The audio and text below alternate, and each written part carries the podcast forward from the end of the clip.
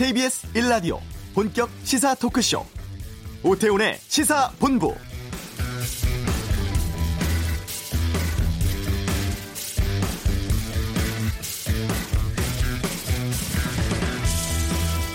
이번 주 국회 현안이 많습니다. 문재인 정부 2기 내각 장관 후보자 7명에 대한 국회 인사청문회가 오늘 최정호 국토부 장관 후보자를 시작으로 사흘간 진행되고요. 야당은 일부 후보자 지명 철회까지 요구하면서 송곳 검증 벼르고 있고 여당에서는 큰 과 없다면서 결코 물러서지 않겠다는 뜻을 내비치고 있어서 청문회 내내 진통 예상됩니다. 또 여야 4당의 선거제 합의안, 공수처 설치, 검경 수사권 조정 등에 대한 패스트트랙 진행도 더 이상 미룰 수 없는 상황이고요. 4.3 보궐선거가 열흘도 안 남은 가운데 창원 성사는 오늘 민주당과 정의당 후보 간의 단일화 결과 나옵니다. 오태훈의 시사본부 잠시 후 이슈에서 국회 검경 소위위원장인 바른미래당 오신환 의원과 함께 공수처 검경 수사권 조정 등에 대한 입장 듣겠습니다. 아시아나 항공의 주식 거래가 정지됐습니다. 그 값이 알고 싶다에서 알아보겠습니다. 정치 구말리 오늘은 자유한국당 김학용 의원과 함께합니다. KBS 라디오 오태훈의 시사본부 지금 시작합니다.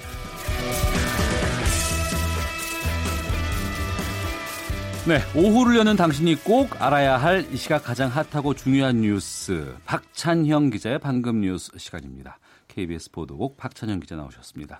어서 오세요. 네, 안녕하세요. 자, 지금 주목받고 있는 뉴스 어떤 게 있습니까? 네, 먼저 김학의 전 법무부 차관 소식입니다. 네. 지난 금요일 밤에 이제 태국으로 출국하려다가 출국 금지 조치됐었죠. 그랬죠. 네, 빠른 검찰이 대응을 하면서 출국하기 바로 직전에 출국하는 걸 막았는데 네. 어, 대검찰청 과거사 진상조사단이 오늘 법무부 과거사위원회 중간조사 상황을 보고를 합니다. 음. 아, 법무부 과거사위의 판단에 따라서 김 전 차관 사건에 대한 재수사가 결정될 수도 있거든요. 네. 대검 진상조사단은 오늘 김 전 차관 사건에 대해서 지금까지 조사한 결과가 무엇이 그동안 문제였었는지 그리고 어, 앞으로 조사 방향 등을 보고할 예정인데 조사단은 당초에는 특수강간 혐의 관련해서 조사를 해왔는데 이 혐의로는 빠른 시간 안- 안에 혐의를 입증하는데 문제가 있을 수 있다고 판단을 해서 우선 네. 혐의 입증이 상대적으로 상대적으로 쉬운 뇌물 혐의에 대해서 검찰이 우선 수사에 착수해 달라 이런 방안을 건의할 것으로 지금 알려지고 있습니다. 김 전 차관에 대한 뇌물 혐의 수사는 2013년하고 2014년 1, 2차 수사에서는 이루어지질 않았었거든요. 예. 조사단은 최근 이와 관련해서 의미 있는 단서를 포착한 것으로 알려졌습니다. 여기서 말하는 의미 있는 단서라는 것은 바로 윤준천 씨 입에서 김학의 전 차관의 뇌물을 줬다 이런 진술을 확보했다는 그런 말이 지금 나오고 있습니다.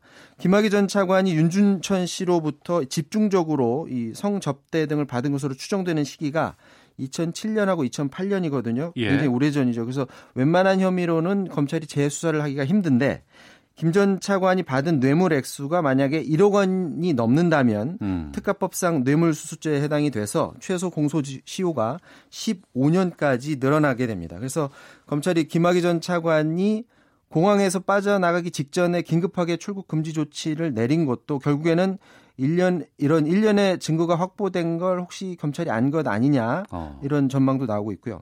과거사위가 오늘 조사단으로 또, 어, 부터 보고를 받고 재수사를 만약에 의결을 하고 네. 수사를 의뢰- 의뢰하게 되면 검찰이 사건을 배당해서 재수사에 착수를 합니다.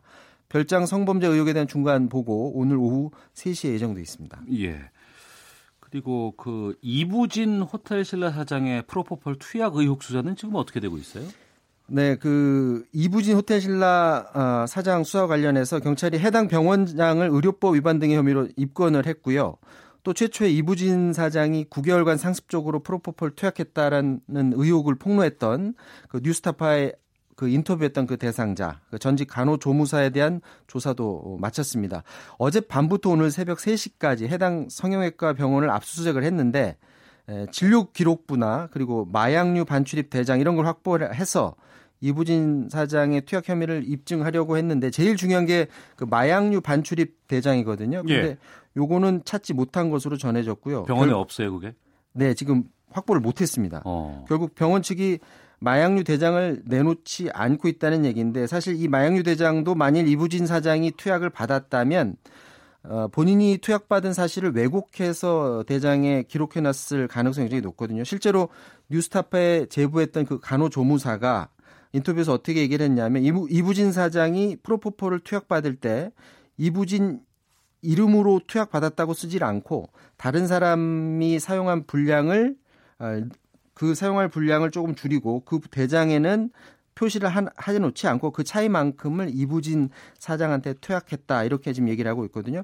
결국 투약을 받았는데 대장상에는 이부진 사장의 이름이 없다라는 그런 얘기죠. 음. 하지만 그 어, 마약류 반출입 대장마저도 숨겼든지 아니면 어딘가에 처분했던 것으로 지금 의심이 들고 있고요. 경찰은 일단 어, 그게 없더라도 진료 기록부 등의 다른 압수물을 분석을 해서 프로포폴의 투약 여부를 확인하겠다는 건데 제가 지난주에도 말씀드렸지만 이 마약류 반출입 대장을 만약에 훼손을 했다면 입증 과정이 쉽지는 않을 겁니다. 증거 자료가 충분치 못하면 이부진 사장을 소환하는 것도 어려워지게 됩니다. 네. 어, 김은경 전 환경부 장관 법원에 출석해서 지금 영장 실질 심사 받고 있는데 이 결과 언제쯤 나올까요? 어, 이 결과는 일단 오늘 안으로 어, 나올 수 있을 것 같고요. 표적 감사와 아, 채용 특혜 의혹을 받고 있는데 김 전 어, 환경부 장관이 오늘 오전 영장 심사 받기 위해서 서울 동부지검에 도착 아, 동부지법에 도착해서 취재진 앞에서 최선을 다해서 설명하고 재판부 판단을 기다리겠다 이렇게 말했습니다. 아, 만약 김은경 장, 아, 전 장관이 구속이 되면 이번 정부 들어서 첫 전직 장관에 구속이 되는 겁니다. 네. 표적 감사 채용 특혜 의혹이라고 했는데 좀 정리를 좀 해주시죠. 어, 먼저 전 정권 산하기관 임원들을 집중 감사해서 사표를 받아냈다는 의혹 하나가 있고요. 예. 그리고 후임 공모 과정에서 특보, 특정 후보자에게 특혜를 줬다라는 의혹입니다. 검찰은 그동안 수사 통해서 그 환경부 내부 문건을 확보를 했고요. 관계자 진술을 봤을 때 구속 사유가 충분하다 이렇게 자신하고 있는데 하지만 김 전 장관 측은 산하기관 임원의 동향을 파악한 거는 맞다. 음. 하지만 부당한 압력을 행사한다든가 그런 부당한 의혹은 없다라고 지금 주장하고 있습니다. 네. 국회 인사청문회 지금 진행되고 있고 최정호 국토부 장관 후보자부터 지금 하고 있잖아요. 네, 오늘 오전에 최정호 후보자부터 시작을 했는데요. 최정호 후보자에 이어서 내일은 김현철 통일부 장관 후보자하고요. 그리고 해양수산부 문화체육부 장관 후보자 그리고 모레는 진영 행정안전부 후보자 그, 그리고 중소벤처기업부 과학기술정보통신부 인사청문회 예정돼 있습니다.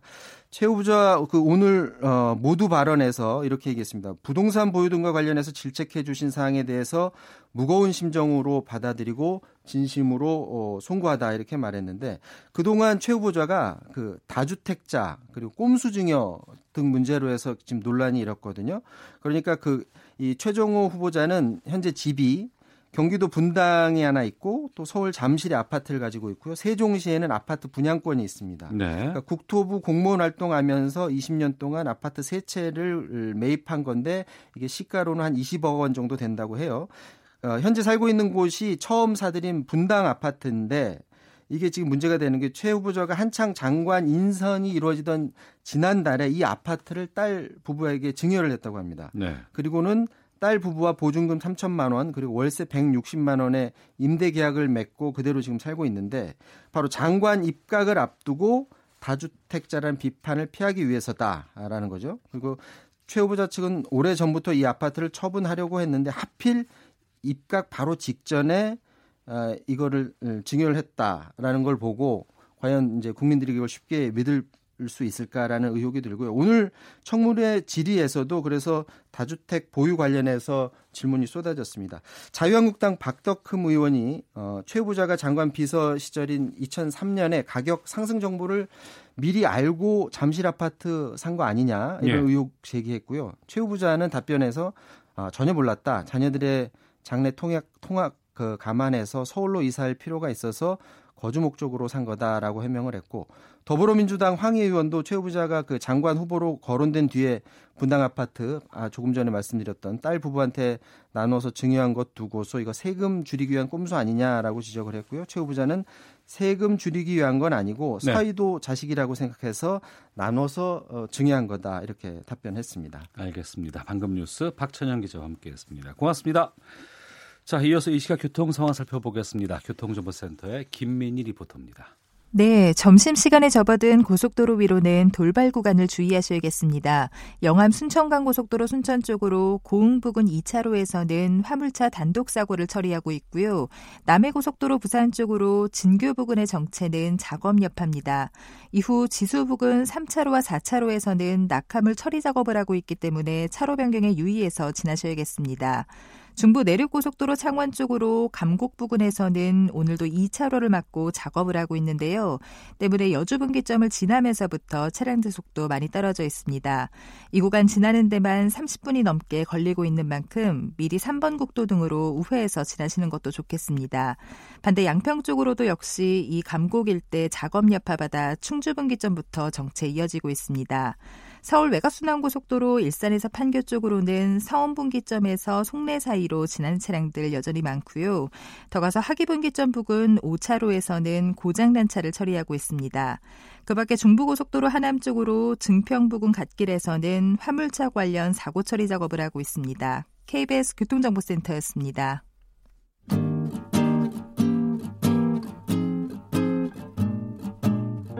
KBS 1라디오 오태훈의 시사본부 여러분의 참여로 더욱 풍성해집니다. 방송에 참여하고 싶으신 분은 문자 9730번으로 의견 보내주세요. 애플리케이션 콩과 마이케이는 무료입니다. 많은 참여 부탁드려요.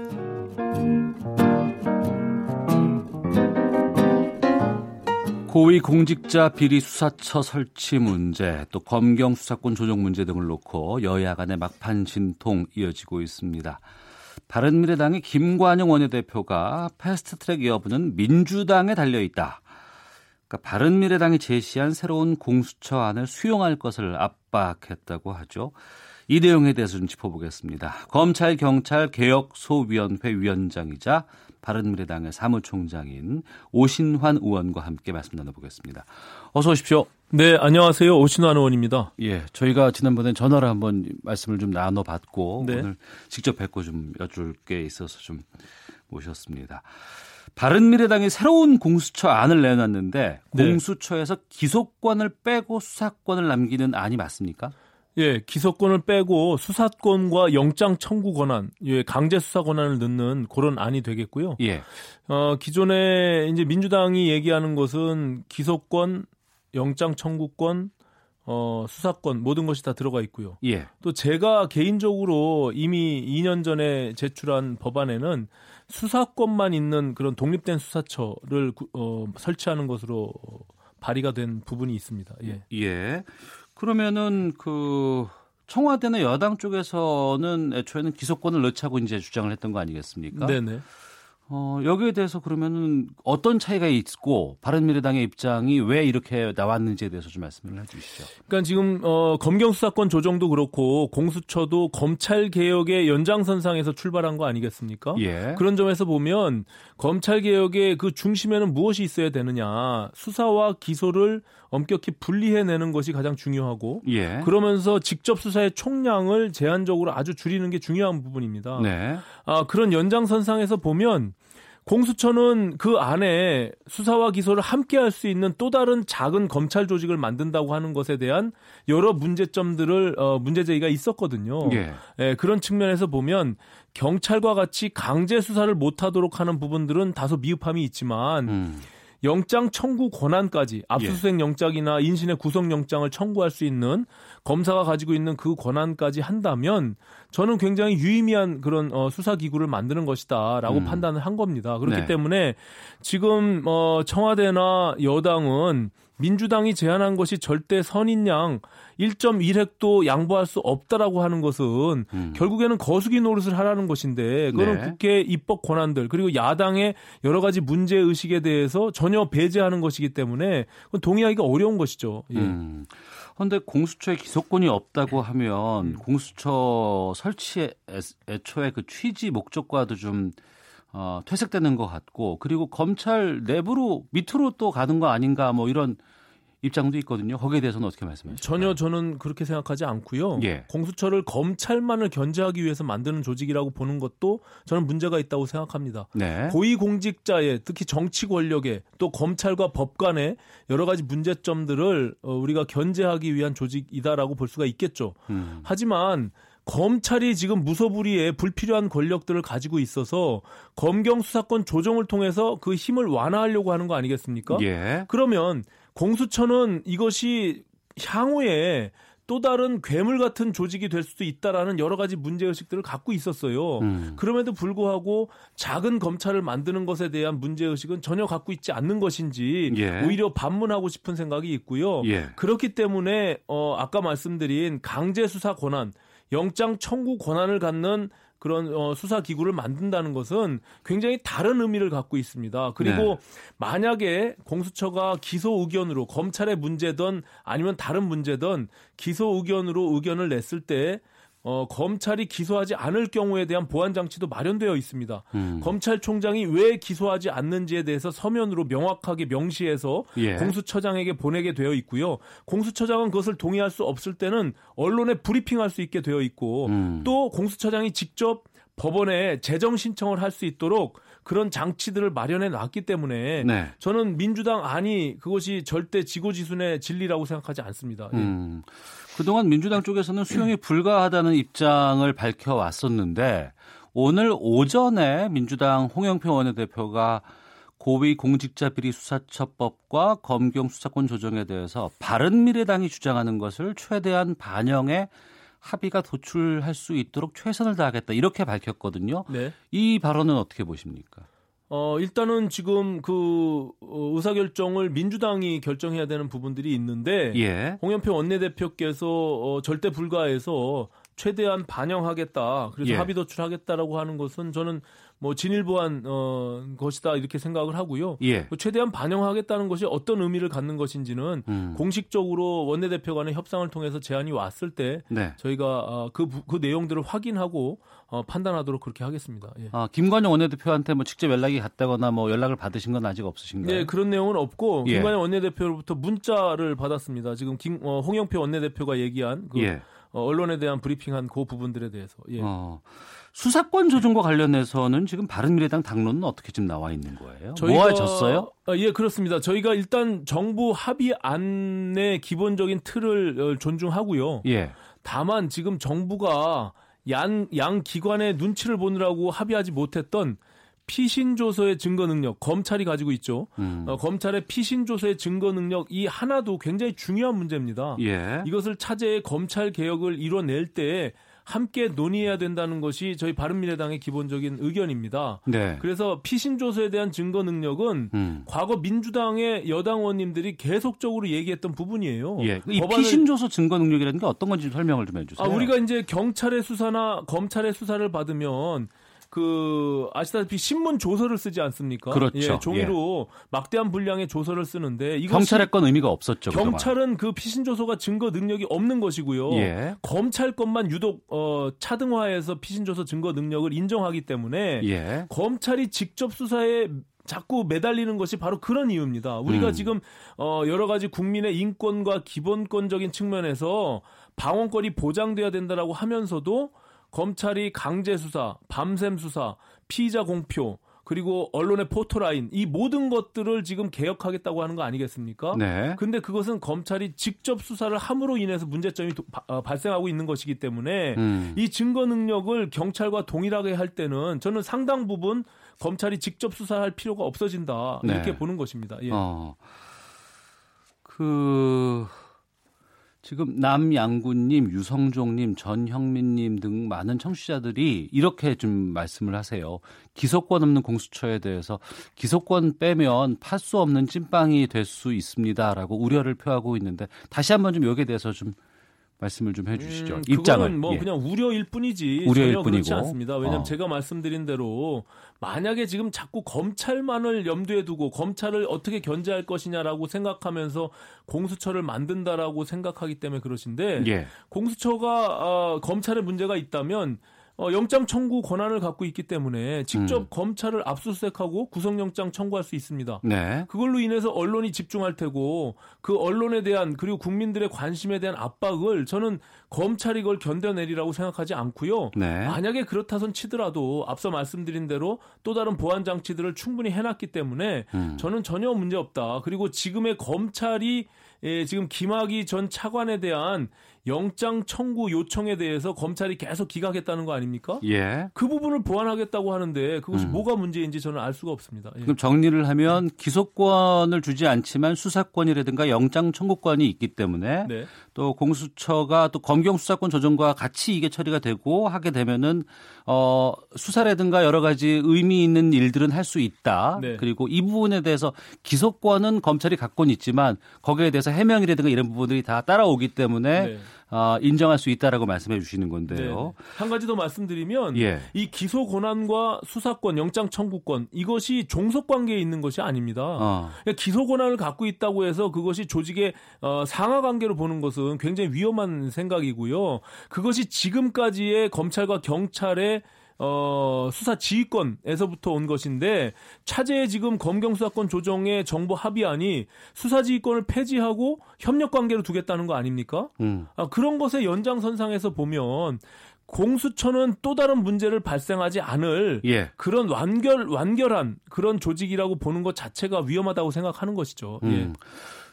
음. 근데 그러면 이 공수처 수사권 조정 법안은 패스트트랙 통해서 처리할 사- 예정인가요? 지금 상황이 어떻습니까? 어, 저는 합의가 되면 예. 그리고 만약에 이것이 6월 31일 날 사개특위에 어, 주어진 기간 내에 어, 한국당이 무조건 반대를 통해서 못하게 된다면 예. 합의가 된다면 저는 패스트트랙도 가능하다 이렇게 생각합니다. 어. 그 수사권과 어, 공수처의 경우 그렇습니다. 예. 알겠습니다.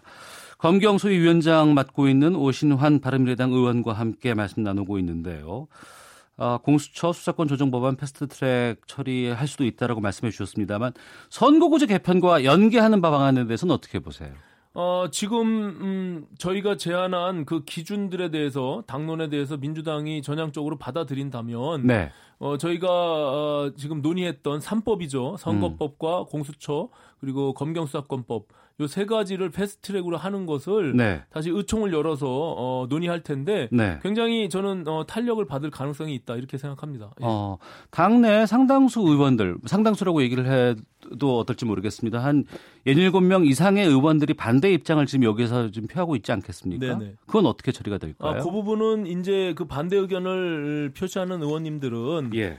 어, 선거 제도가 어, 각 정당 간의 룰의 문제인데 예. 어, 특히 100석 가까이 되는 제1야당을 배제하고 아무리 아, 한국당이 밉더라도 아무리 어. 참여를 안 하더라도 그것은 과거 어, 국회 역사상 있지 않았다라는 주장입니다. 예. 과거에 더 다수당이 횡포를 할 때도 음. 선거법, 국회법의 경우는 이렇게 일방적으로 다수가 밀어붙이지 않았다는 것이 중요한 어, 본인들의 주장이기 때문에 네. 그것은 뭐 어, 상당 부분 저희도 일리가 있다라고 생각합니다. 다만 지금 어, 여러 가지 불가피한 부분들이 있어서 예. 논의를 어, 촉발시키기 위해서 논의의 틀로 끌어들이기 위해서 패스트 트랙이라는 하나의 제도를 우리가 아, 쓴다라는 측면이 있기 때문에 어. 그것을 전제로 한다면 저 예. 개인적으로는 어, 공수처와 검경수사권 조정을 민주당이 받아들인다면 음. 패스트트랙도 어, 뭐 한번 활용할 가치가 있다 이렇게 생각합니다. 네.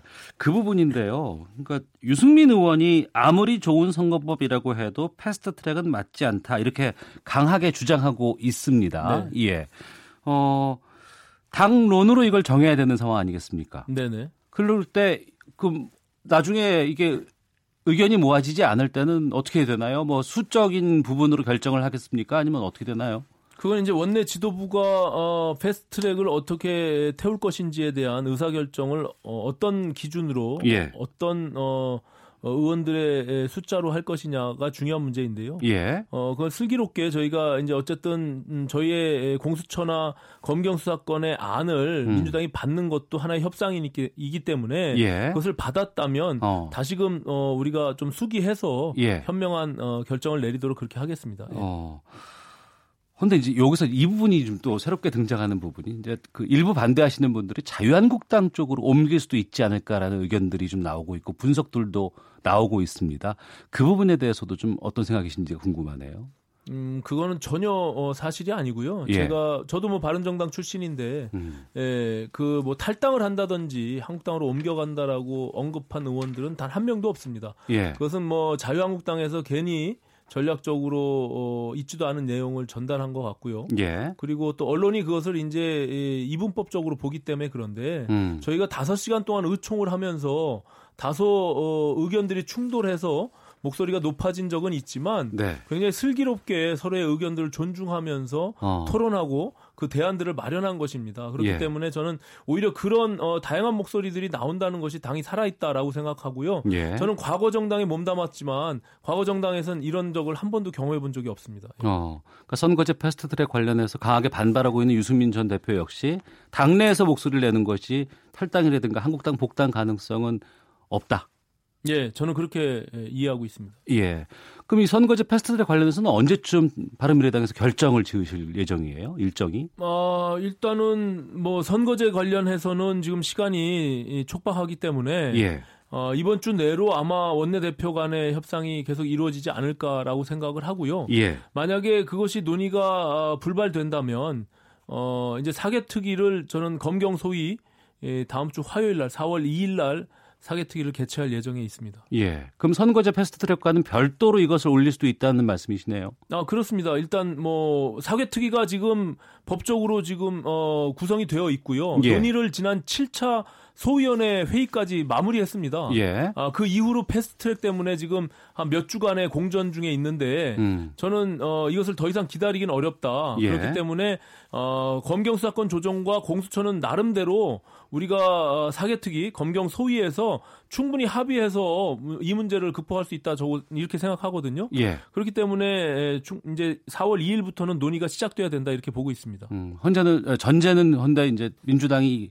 바른미래당의 안을 받을 경우에만 해당되는 건가요? 아닙니다. 뭐 받지 않더라도 어. 이제 사개특위는 개최해서 예. 어, 최대한 의견을 조율해 나가야 된다 이렇게 생각하고요. 예. 다만 지금 어, 바른미래당의 안을 낸 것은 음. 패스트트랙으로 어, 만약에 3법을 같이 동시에 에, 연동해서 갈 때 적어도 바른미래당이 기준 세운 이런 부분들은 지켜져야 향후에 저희가 거수기도 아닌데 네. 민주당이 낸 안을 그냥 따라갈 수는 없지 않습니까? 예. 각자 개별 의원들이 본인들의 소신과 가치가 있는데 어, 검경 수사권 조정과 공수처의 경우 이것이 그냥 민주당의 안을 무조건 따라간다라고 하- 하는 것에 대해서 전 동의할 수가 없습니다. 다만 알겠습니다. 예. 제가 앞서 말씀드린 대로 저 개인적으로는 수사권만 있는 공수처의 법안을 냈는데 네. 영장 청구 권한, 강제 수사 권한까지 저는 양보한 겁니다. 제 생각을 바꿔서. 예, 알겠습니다. 이것이 국회에서 합의를 해서 일보가 아니면 반벌에도 나가기 위한 결단을 내려야 되는 것이지 네. 무조건 내 생각만 옳다고 하면 어느 것도 이루어지지 않는다. 저는 이렇게 생각합니다. 예. 알겠습니다. 검경 소위 위원장 맡고 있는 바른미래당의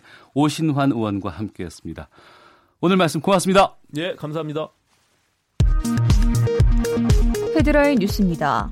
이른바 별장 성폭력 의혹에 연루된 김학의 전 법무부 차관에 대한 재수사가 사실상 오늘 결정됩니다. 김은경 전 환경부 장관이 오늘 오전 영장 실질 심사를 받기 위해 서울 동부지법에 출석했습니다. 매출액이 적고 담보가 부족해 대출받기는 어렵지만 성장 가능성이 있는 영세 자영업자를 최대 3억 원까지 지원하는 금융 프로그램이 시행됩니다. 유엔 안보리 산하 대북 제재 위원회가 미국과 캐나다에 본부를 둔 국제 구호 단체의 대북 인도 지원 사업 물자 반입을 승인했습니다. 지금까지 헤드라인 뉴스 정원나였습니다.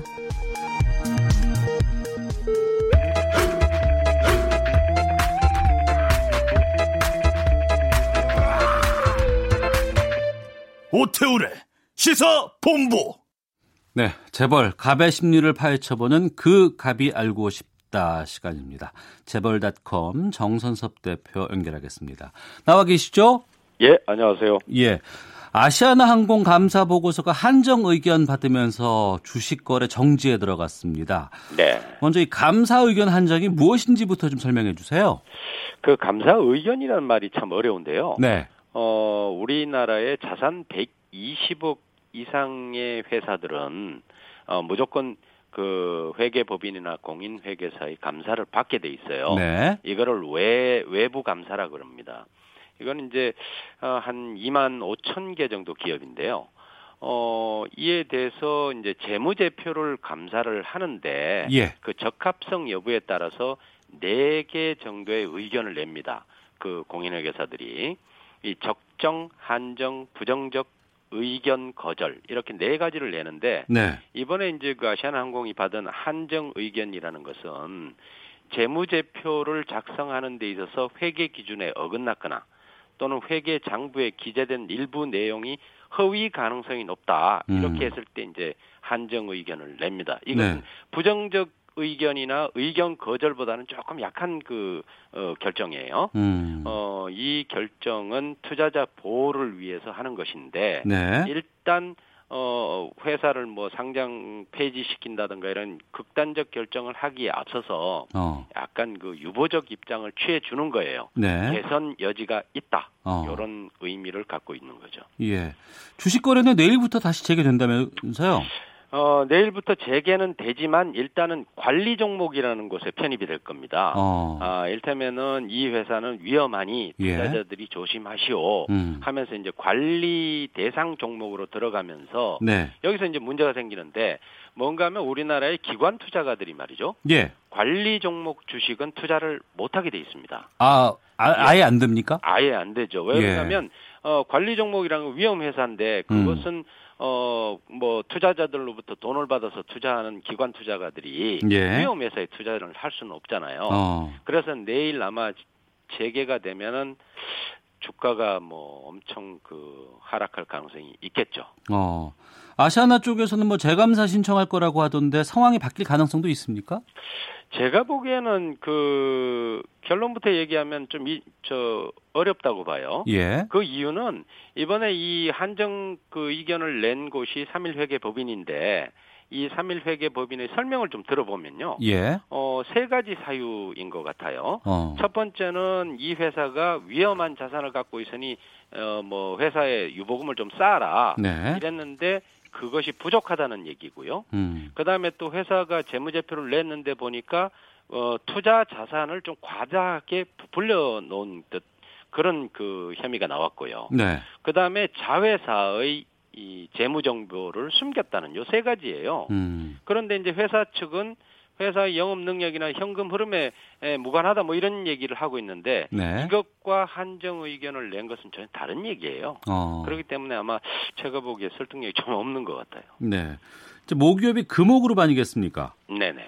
이게 호남에서 시작된 지역 재벌이었잖아요. 그렇죠. 호남의 대표적인 그 우리나라의 대기업 집단이죠. 예. 어떤 회사인지 좀 소개해 주세요. 어, 금호 아시아나 그룹은 지금은 이름이 금호 아시아나 그룹입니다만은 원래 옛날에는 이제 금호 그룹이라 그랬죠. 예.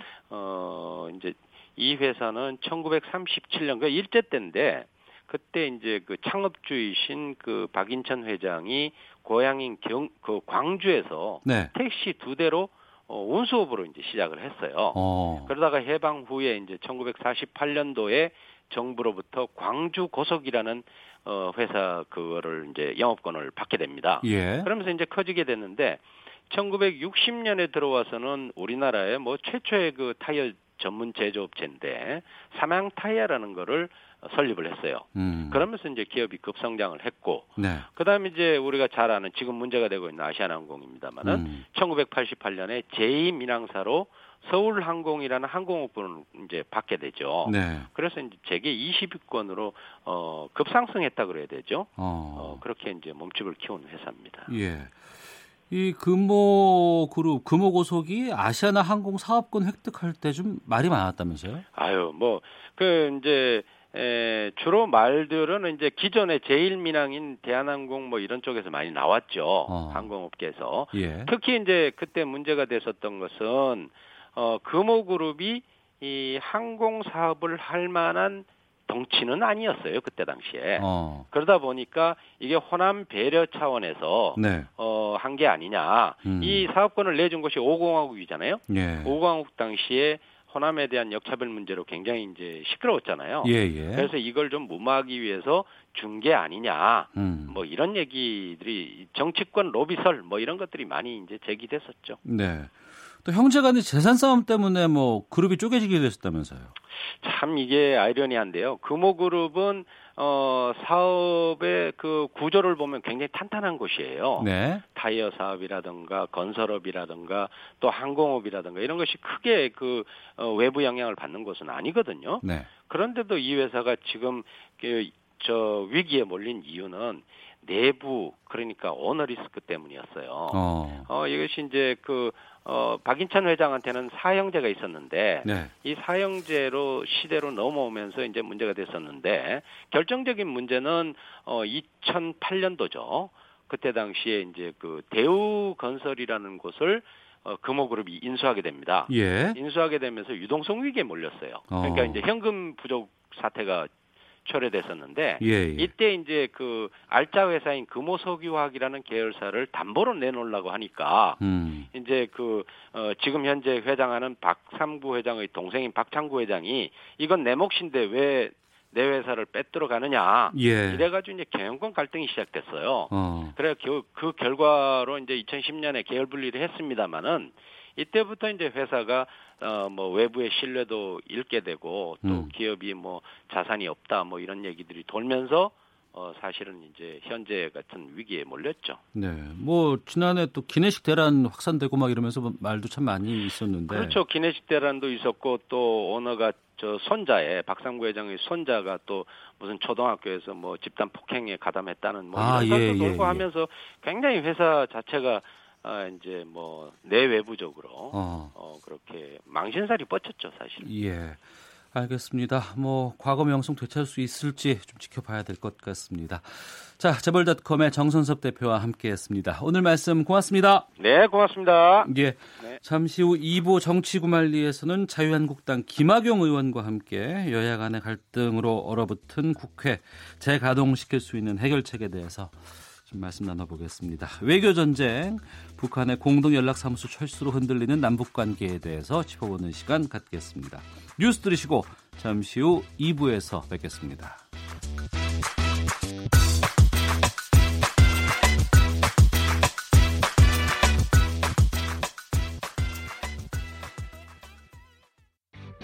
야, 아 왜? 점심시간에 뭐하냐? 자야지. 야, 그러지 말고 이거 한번 들어봐. 아, 뭔데? 지금 당장 라디오를 켜봐 나른한 오후 깨울 시사 토크쇼 모두가 즐길 수 있고 함께하는 시간 유쾌하고도 신나는 시사 토크쇼 오태훈의 시사본부. 네, 시사본부 2부 시작하겠습니다. 저희 시사본부는 청취자 여러분의 참여로 이루어집니다. 샵 9730번으로 생방송 중에 의견 보내주시면 소개해드리겠습니다. 짧은 문자 50원, 긴 문자 100원의 정보 이용료, 어플리케이션 콩은 무료로 참여하실 수가 있습니다. 매주 월요일 정치권 동향 미리 짚어보는 시간 정치 구말리 시간입니다. 요즘 정치, 뭐 사회 전반에 걸쳐서 갈등이 극심한 상황인데 최근에 지역 현안의 묵은 갈등을 삼각 중재로 해결하고 합의를 이끌어낸 국회의원 있어서 오늘 스튜디오에 모셨습니다. 자유한국당 김학용 의원 나오셨습니다. 어서 오세요. 예, 반갑습니다. 초대해 주셔서 고맙습니다. 당신 게임 맞춥니다. 안성 출신 김학용 의원입니다. 안성 맞춤입니다. 예, 예. 저희 시사본부에는 처음 나오셨는데 저희 청취자분들께 좀 인사 말씀해 주시죠. 예. 예, 아예 초대해 주셔서 감사드리고요. 사실은 제가 KBS 오니까 감회가 아, 새로운 게 네. 그 제가 고등학교 1학년 때 그 우리들 세계라는 프로그램에 음. 촌놈 그 프로그램에 제가 고등학교 1학년 때 출연한 적이 있는데 아, 그러셨어요? 네, 예. 그렇습니다. 처음 방송을 접한 게 KBS입니다. 아, 고1 때면 근데 요새 조금 편파적이라는 얘기가 들리는데 예. 좀 잘 좀 해주셨으면 좋겠습니다. 아, 시사부문 항상 공정성을 지향하고 네, 있습니다. 예. 자, 저희가 모신 이유가 있습니다. 최근에 뭐 여러 가지 갈등들 많이 표출되기도 하고요. 또 특히 이제 송전탑 갈등에서 밀양 송전탑 사건 많은 분들께서 기억을 하십니다. 그런데 최근에 송전설로 건설 둘러싸고 주민 간의 잡음 갈등이 상당히 심각했을 때 어, 이 부분을 해결을 하셨다는 얘기를 들었어요. 안성과 평택을 연결하는 5년간의 갈등이 있었던 송전설로 건설 사업이었다면서요? 네, 맞습니다. 어떻게 뭐 제가 운이 좋아서 예. 어, 중재를 해서 합의가 됐습니다. 어. 아, 늦었지만 정말 다행스럽게 생각을 하고요. 예. 국회의원이라는 것이 이중적인 그 입장에 있거든요. 네. 첫 번째는 국가를 생각해야 되고 네. 또 그럼에도 저를 뽑아준 주민들의 이해관계를 생각하지 않을 수가 없거든요. 예, 예. 그런 측면에서 중재를 했는데요. 이게 이제 2014년도 5월에 처음 그 입지 선정위원회가 구성이 됐습니다. 예. 이게 이제 이 사업이 특이한 것이 국가에서 필요로 해서 전력이 가는 그런 국책 사업이 아니고 예. 평택의 고덕산단에 그 축구장 한 400배 넓이 87만 5만 5천 평 그 대규모 이렇게 산단을 조성을 해서 예. 이미 지금 1단계는 가동 중이고 어. 2단계, 3단계, 4단계 삼성에서 이제 그 반도체 공장을 져야 되는데 예. 반도체 공장에 있어서 가장 중요한 것이 안정적인 전기 공급입니다. 그렇겠죠. 예. 근데 지금 이제 그 당진에서 올라오는 전기는 600만 메가와트거든요. 네. 근데 이제 이거를 우리 안성 서안성 송전선로에서 갖다가 붙이면은 음. 2천만 메가와트로다가 전기 용량이 아주 상당히 풍부하게 됩니다. 예. 양질의 전기가 갈 수 있겠군요. 예, 예. 그런 측면에서 꼭 필요한 건데 이제 아시는 것처럼 이게 평택에 있는 삼성 공장을 위해서 줘주는데 어. 이게 전기는 안성서 끌어가니까 피해는 안성이 보거든요. 그러니까 안성 주민들이 싫어하실 거 아니에요. 당연한 얘기죠. 그리고 예. 이제 그러면서 또 화가 났던 것이 평택 구간은 혜택을 보는 평택 구간은 이게 오히려 지중하로다가 거의 다 되고 어. 피해를 보는 안성은 이게 거의 다 이게 저 송전 탑으로다가 오게 돼 있어서 예. 그참 아주 불만이 그게 달했었고 그래서 제가 이제 한 4년 정도 지나서 2018년 작년 1월 달에 네. 제가 이걸 갈등조정위원회에 붙여가지고서 음. 한 11개월 활동을 했습니다. 예. 그런데도 불구하고 결론을 못 내고 거기서 나온 것은 지문이라는 지역에 예. 700m만 아주 부분 지중화하는 것으로 이렇게 결론이 났었는데 음. 그거 가지고서는 뭐 양이 안 차니까 계속 갈등이 진행이 됐었는데 제가 이제 그 뭐 아이디어를 내서 원곡면 사나리 구간 1.5km입니다. 이 구간에 대해서 임시 가공선로랑 예. 그리고 지중화 사업을 동시에 추진을 하고 음. 이 공사 기간이 짧은 임시 가공선로가 2023년 2월 네. 건립이 되면은 전기 송출을 시작을 하고 예. 그리고 2025년 한 어. 2년 후에 지중화가 마무리가 되면은 그 가공선로를 어, 철거하고 그 지중화로다가 예. 송출을 하는 것으로 이렇게 제가 중지안을 냈는데 어. 다행히 뭐 삼성 예. 그리고 한전 그리고 무엇보다도 완전 지중화를 주장하던 우리 안성 주민들도 양보를 하셨기 때문에 어. 좋은 결과를 이뤄냈습니다. 예. 갈등과 밥 먹으러 얼어붙는 국회인데도 또 이렇게 중재 묘수가 국회에서 또 나올 수 있다고 하니까 참 반갑기도 하고요. 그 되고 나서 합의되고 나서 주민들께서 뭐라고 말씀하세요?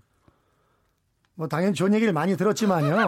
뭐 국회의원이 국회의원이 해야 될 일이니까 예, 예. 뭐 저는 뭐 그렇게 뭐 특별히 음. 에, 다른 건 없고 아주 5년 동안 네.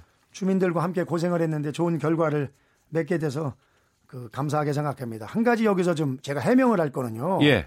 일부 언론에서는 마치 안성 주민들이 어거지를 부려서 어. 삼성에서 안 써도 되는 돈을 뭐 한 800억 쪽 썼다 이렇게 나오는데 예, 예. 우선 액수 자체가 틀렸고요. 예. 정확하게 얘기하면은 지중화 비용이 450억이고 예. 그리고 이제 송전설로 임시로 했던 걸 철거하는데 32억. 음. 그래서 482억 들었는데 이게 이제 아시는 것처럼 일반 국책 사업이랑 틀려서 삼성에서 혜택을 보는 사업이기 때문에 음. 당연히 이건 수익자 부담하는 것이 맞고 네. 우리 안성 주민들이 주민들의 이득을 위해서 어, 소위 님비 네, 예. 그 현상과 다른 현- 현상과는 다르다. 음. 이 점을 분명히 밝혀드리고 싶습니다. 알겠습니다. 1908 그리고 사회적 비용이 얼마나 줄어들었습니까? 아, 그러네요. 네네.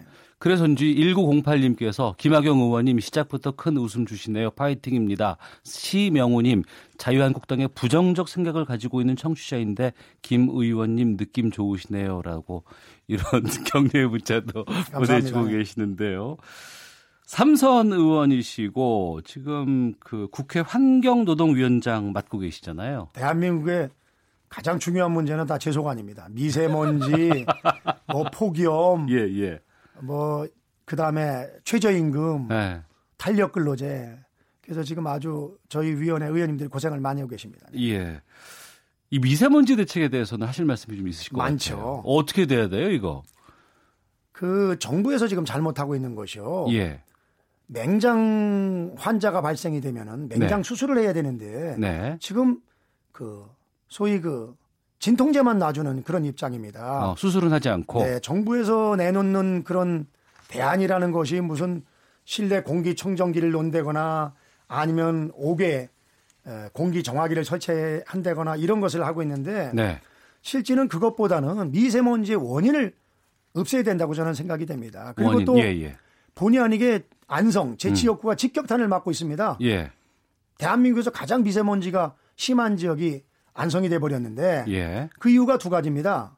첫 번째는 대한민국 61개 화력 발전소 중에 30개가 바로 안성 인접 어, 태안 당진 쪽에 위치를 하고 있습니다. 예, 그렇죠. 예, 예. 이것이 이제 바람을 타고 안성 쪽으로 오는데 차량 산맥에 막혀서 음. 빠져나가질 못하는 거 하나고 두 번째는 평택항에 각종 화물선들이 와서 있는데 이 네. 화물선들이 내뿜는 미세먼지가 어마어마합니다. 아, 거기서도요? 네, 어. 이게 이제 바람을 타고 우리 안성으로 오고 그래서 어, 직격탄을 맞고 있는데 이게 이제 아시는 것처럼 그 수- 수도권만 놓고 보면은 경유차에서 나오는 오염 배출량이 약 22%, 예. 건설 기계가 20%, 음. 냉난방이 12%, 발전소가 11%, 그리고 비산먼지가 10% 그렇기 그렇습니다. 예. 그렇기 때문에 정부에서 원인을 해결하려면은 일단은 화력 발전소의 발전량을 줄여야 줄이고, 되고요. 예. 그리고 이제 이 경유차를 어떻게 없앨 거냐. 음. 오래된 경유차에 대해서 어떻게 인센티브를 주어서 휘발유차냐 아니면 LPG 기타 다른 걸로다가 바꿀 거냐 이런 예. 문제가 있고요. 또 그리고 이 건설 기계 있죠. 오래된 포크레인 뭐 큰 그 저 대형 트럭 이런 데서 나오는 그 미세먼지가 음. 일반 차량의 수백 배가 나옵니다. 네. 그래서 이런 것들을 어떻게 잘 미세먼지 저감 장치를 달고 네. 그리고 오래된 그 차량 음. 또 기계에 대해서 새롭게 바꿔줄 거냐 네, 네. 이런데 이제 예산을 좀 써야 되는데 음. 뭐 이런 예산에 대해서는 좀 신경을 안 쓰고 네. 안타까운 생각을 가지고 있습니다. 그 미세먼지 범 국가기구 출범해야 되고 그래서 이제 반기문 전 유엔 사무총장을 새로 이제 어, 선임을 하지 않았습니까? 이 부분은 어떻게 보세요? 뭐 그거는 뭐 여야를 떠나서 예, 예. 잘한 일이죠. 잘한 일이고 지금 이제 중국으로부터 오는 미세먼지가 대략 50% 정도 네, 네. 된다는 건데 물론 이제 최고 많이 피해를 줄 때는 82%까지 보고 있거든요. 음. 근데 이제 이 미세먼지는 과학적인 그 근거가 필요합니다. 예. 근데 그런 과학적인 연구가 사실은 안타깝게도 중국에 비해서 우리나라가 훨씬 뒤지고 있습니다. 음. 그래서 이 미세먼지를 해결하기 위해서는 그 소위 그 미세먼지의 영향을 받는 모든 나라들이 참여하는 네. 그런 객관적인 그 실험 예. 그리고 참여가 필요합니다. 그렇겠죠. 예를 들면 예, 일본, 미, 아, 일본, 중국, 러시아, 네, 몽골까지. 그리고 몽골, 예, 예. 북한 어. 이런 나라들이 다자간 협력체를 구성을 해서 음. 어, 서로 간에 할 얘기는 하고 그래야 되는데 이제까지 우리나라가 중국에 대해서 너무 저자제로 해왔었죠. 예. 그리고 또 안타까운 게요. 음. 중국으로 보면은 동쪽, 음. 우리 보면 서쪽 이쪽에다가 그 지금 그, 그 화력 발전소를 많이 졌거든요. 네. 이 화력 발전소가 결국은 우리나라로다가 오게 돼 있죠. 음. 그렇기 때문에 미세먼지로 인한 피해를 우리나라가 보고 있는 거고요. 네. 또한 가지 안타까운 것은 참 창피한 이야기입니다만은 음. 우리나라가 중국에 비해서 훨씬 더 최근에 노력을 안 했다. 네. 중국 같은 경우는 2013년부터 17년까지 5년 동안 네. 300조를 쏟아부어 가지고 음. 실질적으로다가 북경이나 네. 대도시의 미세먼지를 43% 정도 저감한 것은 사실입니다. 음. 근데 우리나라는 지금 줄기는커녕 늘고 있거든요. 그, 그 부분에 대해서 질문을 좀 드릴까 하는데. 문재인 대통령이 30% 줄이겠다 그랬는데 예, 예. 30% 늘고 있습니다. 예. 7344님, 미세먼지 어제 오늘 일이 아닌데 지금 정부만의 문제가 아닌 누적적인 문제라고 봅니다.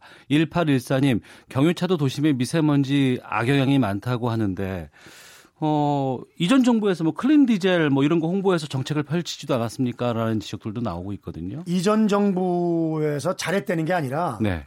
이전 정부도 제대로 못했지만은 음. 이제 그때보다 지금 미세먼지가 더 심하거든요. 예. 이 금년에만 하더라도요. 음. 작년에는 2018년도 통틀어서 서울, 경기, 인천이 그 초미세먼지 나쁨 발령일이 72일인데 예. 벌써 지금 경기도가 38일을 넘어갔고요. 음. 서울도 32일이 넘었습니다. 인천도 지금 28일이고 예. 이것은 뭘 의미하는 거냐면은 현 정부 들어서 더 나빠졌다. 그럼 음. 왜 나빠졌냐? 네. 복합적인 요인이 있지만은 소위 탈원전의 영향도 있다. 네. 탈원전 영향이 100%는 아닙니다만 원전 가동률을 과거 정부보다 낮추고 음. 그리고 화력 발전소 가동률을 높였기 때문에 네. 자연스럽게 지금 높아졌다 이 말씀을 드리는 거지 과거 정부라고 뭐 잘했다는 얘기는 아닙니다. 알겠습니다. 자, 정치권 동향을 짚어보는 정치 구말리 자유한국당 김학용 의원과 함께하고 있습니다. 아, 뭐 당내 이야기도 좀 여쭤볼까 예. 하기도 하고요. 또 여러 가지 정치 상황들 좀 여쭤보겠습니다. 4.3 제, 아, 보궐선거 공식 선거 운동이 시작되고 첫 주말을 보냈습니다. 네. 지금 여야 지도부 일제히 뭐 현장에서 지금 치열한 선거전 펼치고 있는데 아무래도 두석의 보선 가운데 창원 성산의 관심이 지금 높은 상황이고 지금 황교안 총리는 아 황교안 대표는 지금 이곳에서 거의 기거하신다면서요? 뭐 거의 살다시피 하는 걸로 알고 있습니다. 여기 어떻게 보세요 전망을? 그 전망은 솔직한 얘기로다가 네. 대단히 쉽지 않은 선거를 자유한국당이 하고 있는 거는 분명합니다. 아 쉽지 않아요? 아, 물론이죠. 어. 거기가 민주노총의 본산 아닙니까? 예. 그렇기 때문에 지금 정의당 후보가 센 거고 음. 아니 민주당은 어떻게 이 중요한 선거를 포기하는 거지 당 대표가 거기 한 번도 가지도 않고 네. 뭐 거의 홍보를 안 하고 있습니다. 음. 다시 말씀드리면은 네. 지금 후보 단일화를 했다는 거 아닙니까? 그럼 오늘 결과가 나온다고 그러면 뭐 합니다. 정의당 예. 후보로다가 단일화가 될 것으로 판단이 되는데 예. 아니 공당에서 이렇게 자기 당 후보에 대해서 이렇게 나몰라라는 건 제가 살다가 처음 봤고요. 어. 아니 옛날에 야당이 합하는 야합은 봤지만은요. 예. 여야가 합하는 여합은 제가 지금 듣도 보도 못한 걸로 저는 기억이 납니다. 어. 그런데 예. 자 지금 패스트 트랙 얘기하지만 연동형 비례대표제 예, 예. 자유한국당이 반대하는 이유가 음. 저는 극명하게 이 부분에서 드러난다고 생각이 됩니다. 네. 아니 정의당과 민주당이 정당이 다르면은 음. 당연히 독자 후보를 내서 파이팅하는 것이 맞는 건데 네. 아 이렇게 자기들끼리 끼리끼리 해가지고서 지역에 따라 가지고 주고받고 하면은 음. 이거는 뭐 말이 다른 정당이죠. 네, 네. 연합군 연합정당 성격을 가지고 있는 거죠. 음. 그렇기 때문에 예. 연동형 비례대표제 패스트 트랙 써가지고서 음. 자유한국당 민주당 숫자가 조금씩 줄어들입니다만은 네. 자유한국당 줄어드는 것은 복구할 길이 없지만은 민주당은 정의당 네. 그리고 민평당에서 늘어나는 의석이 우리를 돕겠습니까? 민주당을 돕겠습니까? 그래서 이 패스트 트랙을 이런 선거법을 쓰는 것 자체가 저는 말이 안 되는 거라고 생각이 됩니다. 제가 음. 뭐늘 말씀드리는 거지만 네네. 학생이 공부 열심히 해가지고 시험 성적 올릴 생각을 해야지 채점표를 자기들 만- 입맛대로 바꿔가지고서 성적 올린다. 예, 예, 예. 이거는 국민들도 바라는 거가 아니고요. 국민들은 음. 지금 어느 당에서 몇 명 되는 게 저 중요한 게 아니고요. 네네. 제발 좀 먹고 살기 좋게 해주고요. 걱정 좀 안 했으면 좋겠다 이거 아닙니까? 나라가 지금 흔들흔들해서 내 자식들이 이렇게 정말 좋은 나라에서 잘 살 수 있냐 음. 걱정을 많이 하고 있습니다. 네. 알겠습니다. 그 반대되는 입장으로 뭐 선거구제 개편에 대해서 지역구 기득권 지키기에 한국당이 앞장서고 있다. 이런 뭐 반대 의견도 있긴 합니다만 지금 그 자유한국당이 지금 선거 개편안으로 내놓은 것은 의원 수를 270석으로 줄이고 비례대표를 폐지하는 안이잖아요. 이 비례대표를 100% 없애는 것은 어떻게 보세요? 뭐 저희 당 아니지만은 예.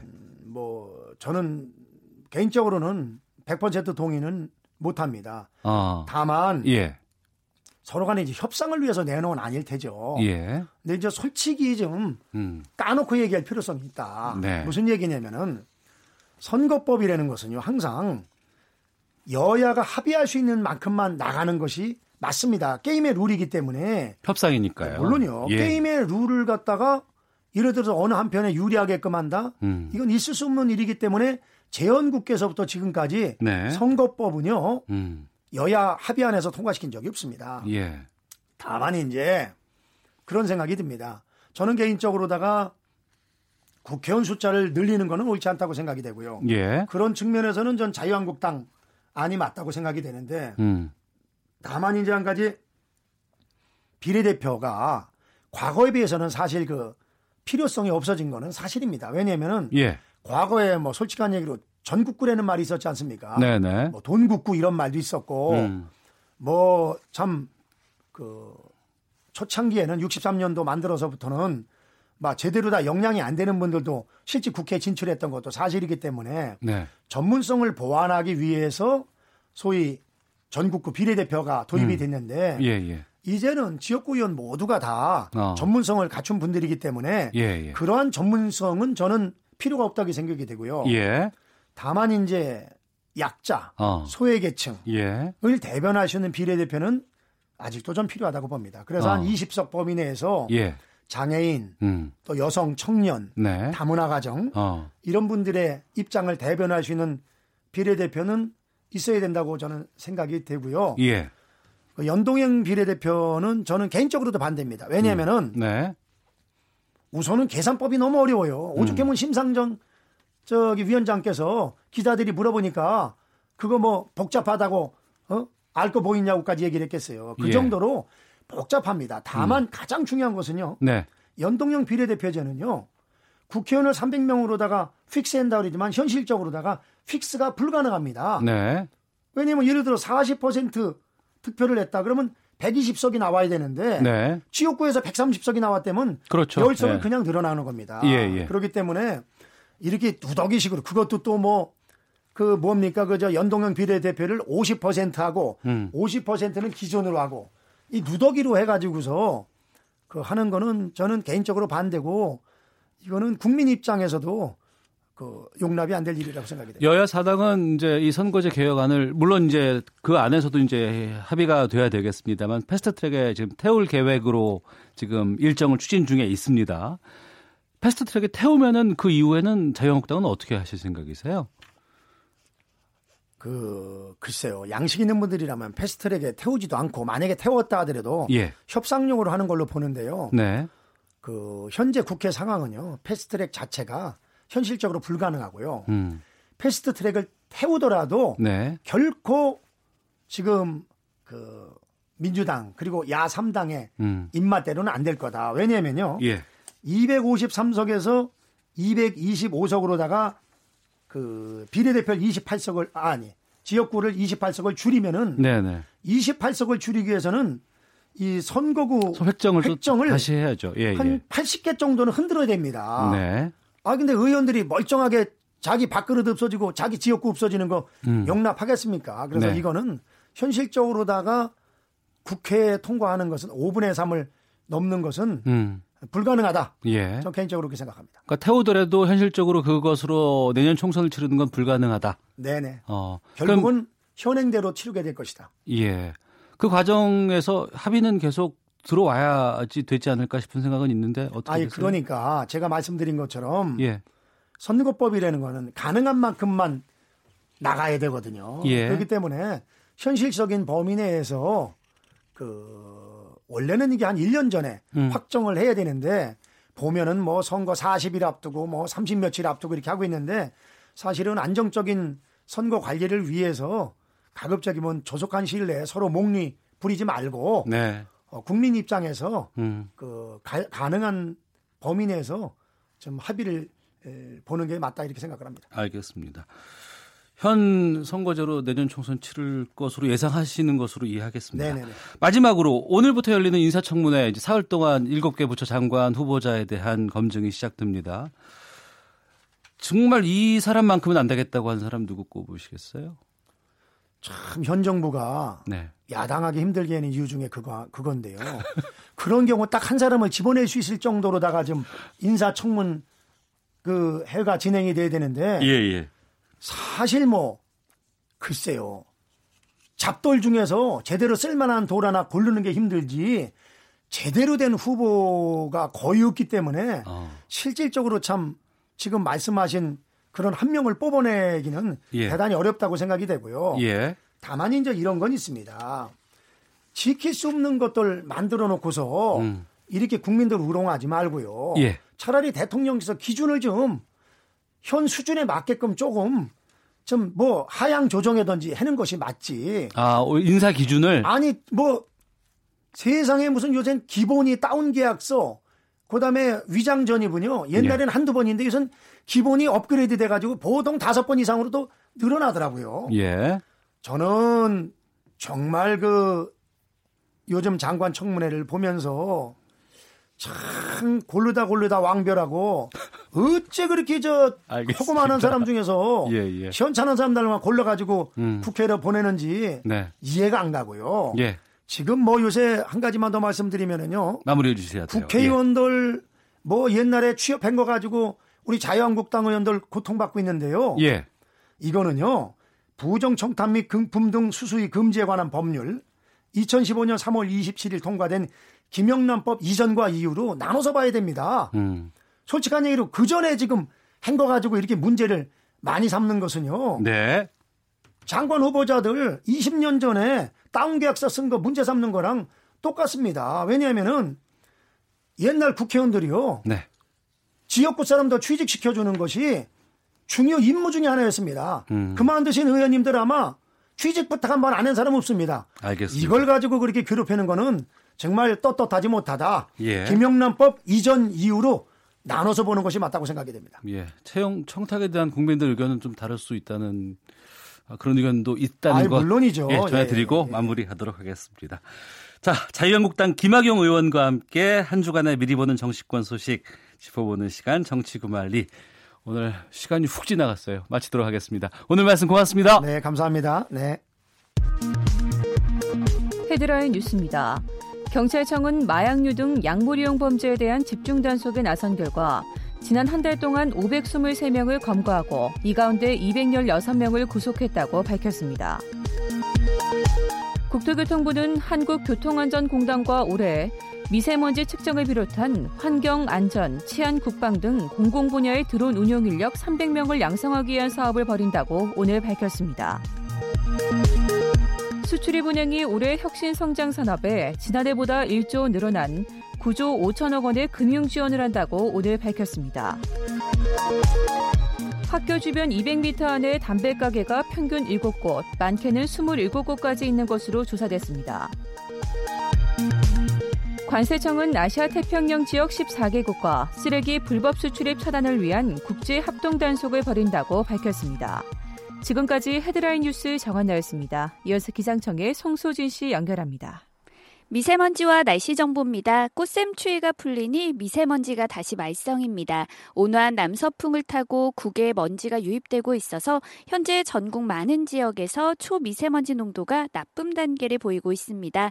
지금은 농도가 나쁨의 기준인 35 마이크로그램을 살짝 웃돌고 있지만 점차 농도는 더 짙어질 전망이고 내일도 계속 공기가 탁할 것으로 예상돼 주의를 하셔야겠습니다. 지금 하늘에 구름이 많이 껴 있어 일부 지역은 흐립니다. 바람도 다소 강하게 불고 있는데요. 강원 영동은 내일까지 매우 강한 바람이 불겠고 경북 동해안과 중부 서해안도 오늘까지는 강풍을 주의하셔야겠습니다. 한낮 기온은 서울, 부산 14도, 대전, 광주, 제주 15도 등으로 어제보다 2도에서 4도 정도 높아 예년 이맘때 기온을 회복하겠습니다.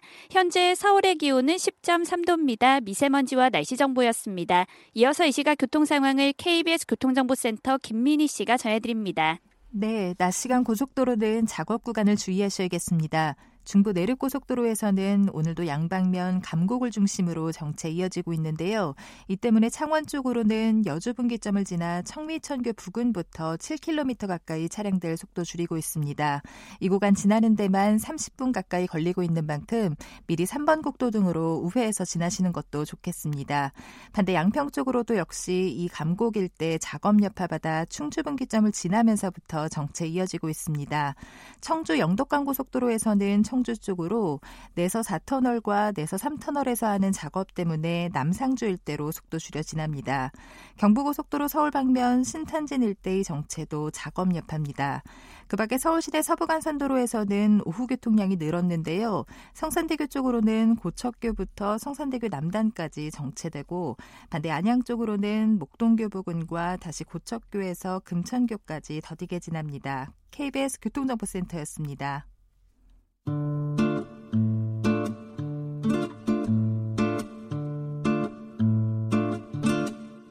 오태훈의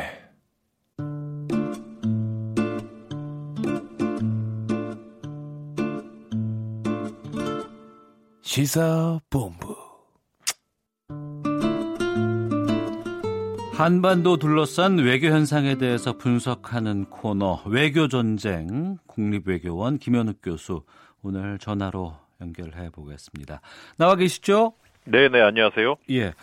먼저 지난 금요일이었습니다. 북한 인력의 개성 남북 공동 연락사무소 철수 통보가 있었는데요.